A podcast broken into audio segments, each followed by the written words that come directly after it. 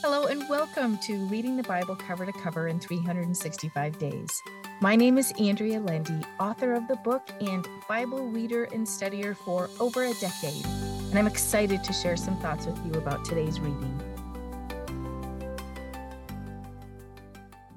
Welcome to day 138 of Reading the Bible Cover to Cover in 365 Days. Let us pray. Oh Lord, thank you for the freedom to read your word. Help us receive the message you desire us to receive today. In Jesus' name, Amen. Let's see what's happening in Luke chapter 5. We read about the power of God, and it overpowered Peter with fear. In fact, the Amplified Bible equates his fear to being more like terror. Jesus used his boat to deliver his message. Then he instructed Peter to lower his nets one more time. Peter complained because he and his partners had worked all night long and caught nothing. But then he obeyed Jesus, and the net could hardly hold all the fish they caught. Maybe we feel the same sometimes. We've worked as hard as we could work and decide to stop. Then we hear a little voice in our spirit telling us to keep going. We complain, and just about the time we start complaining, the miracle comes. Let us be open to God's Spirit working in us and take the time to hear the message He delivers. Then pray for the strength and will to be obedient to His leading and guidance. Jesus gave Peter and his partners a new life's mission when he said they would become fishers of men instead of fishermen. He also asked Matthew, the tax collector, to start a new life with him. Verse 28 says, And he forsook everything and got up and followed him, becoming his disciple and siding with his party. When we become discouraged in our work, my friends, let us look to the one who has perfectly designed our lives and walk in his ways and not our own. Let's see what Peter writes about in chapter 5. Most every verse is underlined in my Bible. First, Peter addresses pastors and elders in the church. He encourages them to nurture, guard, and guide the people with a loving heart and not in a domineering or arrogant one. He also encourages the younger to be subject to the elder with humility because God raises the humble. Verse 7 is powerful and says, Casting the whole of your care all your anxieties, all your worries, all your concerns once and for all on Him, for He cares for you affectionately and cares about you watchfully.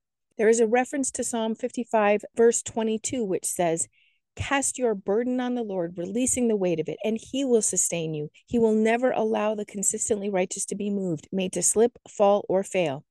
Let us cast our care on the Lord today, my friends, for He is our keeper. Peter also warns us to be vigilant and cautious because the enemy roams around like a lion roaring in fierce hunger, seeking someone to seize upon and devour. Peter offers encouragement to us and tells us to withstand the enemy, which means to resist him. We all have weaknesses where we need to be especially vigilant. Let us always be on our guard and be strengthened by the Lord. We are covered by the blood of Jesus, so let us walk in him and his ways. Verse 10 is one to be read often and even memorized. It brings us comfort, as it says, and after you have suffered a little while, the God of all grace, who imparts all blessing and favor, who has called you to his own eternal glory in Christ Jesus, will himself complete and make you what you ought to be, establish and ground you securely, and strengthen and settle you. So many promises here. The first one doesn't sound so positive as it says we will suffer. However, that's really what this broken world has to offer. We will suffer, but God releases us from the suffering of our sins through Christ's sacrifice. He has called us to eternal glory through Christ, and we can rely on Jesus to complete us and make us what He is determined for us to be. He will strengthen us and keep us in His peace. This is a great verse to write on a note card and keep with you, for there are many wonderful promises here. Well, let's see what's happening in 2 Samuel chapter 13. Well, we see the enemy at work here in the lives of David's children. One of his sons, Amnon, lusted after his brother's sister Tamar. He calls it love, but it was against the law for him to have her. As her brother, his nature would have been more to protect her and not defile her, but this was not the case. Then we see as soon as he does, he hates her. Yes, the enemy is definitely at work here. Amnon's friend concocts a plan for him to have this opportunity in the first place. Well, a friend would have more than likely warned him of his actions and deterred him, but instead we see he was called a crafty man.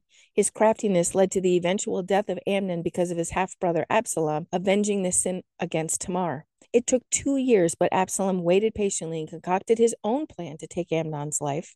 David was extremely upset when he heard about the death of Amnon. I imagine he would have also been upset and possibly inconsolable when he heard about why and realized he had been a party to Tamar's defilement that also led to the death of his son, even though he was an unknowing party.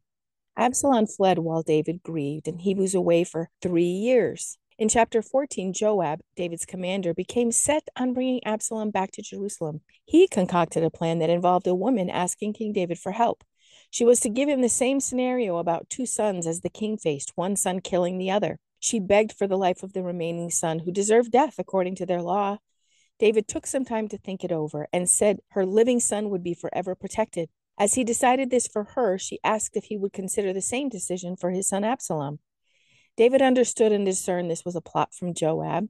He agreed to bring his son home, so he told Joab to make it happen. The king wanted Absalom brought to his own home, but he didn't want to see him. Absalom was there for two years when he called for Joab. Joab didn't come, so Absalom ordered his fields be burnt. That got Joab's attention, and he went to see the king's son. Absalom knew there was a chance he would still be killed by his father, but he wanted to take the risk anyway. He wanted to see the king either way. He must have lived with terrible guilt these five years and simply wanted to either be forgiven or be given the consequences. When they met, Absalom bowed himself before the king, and David kissed him. We see the two reunited, and compassion, forgiveness, and restoration abounds. Psalm 138 is a psalm of praise to the Lord. I've read one commentary that suggests King David wrote this psalm as he was meditating on the promises of God given to him by the prophet Nathaniel in 2 Samuel chapter 7. We've just read this a few days ago. These were great promises made to David from the Lord, where God took him from a mere shepherd boy to a prince over all Israel. David writes about singing praises to God. He writes about worshiping God for his loving kindness, truth, and faithfulness. God has strengthened him. In verse 6, he writes about how God respects the lowly. And in verse 7, it says, Though I walk in the midst of trouble, you revive me. You will stretch forth your hand against the wrath of my enemies, and your right hand will save me. In Peter, we read about casting our care, and the Lord will not let us slip.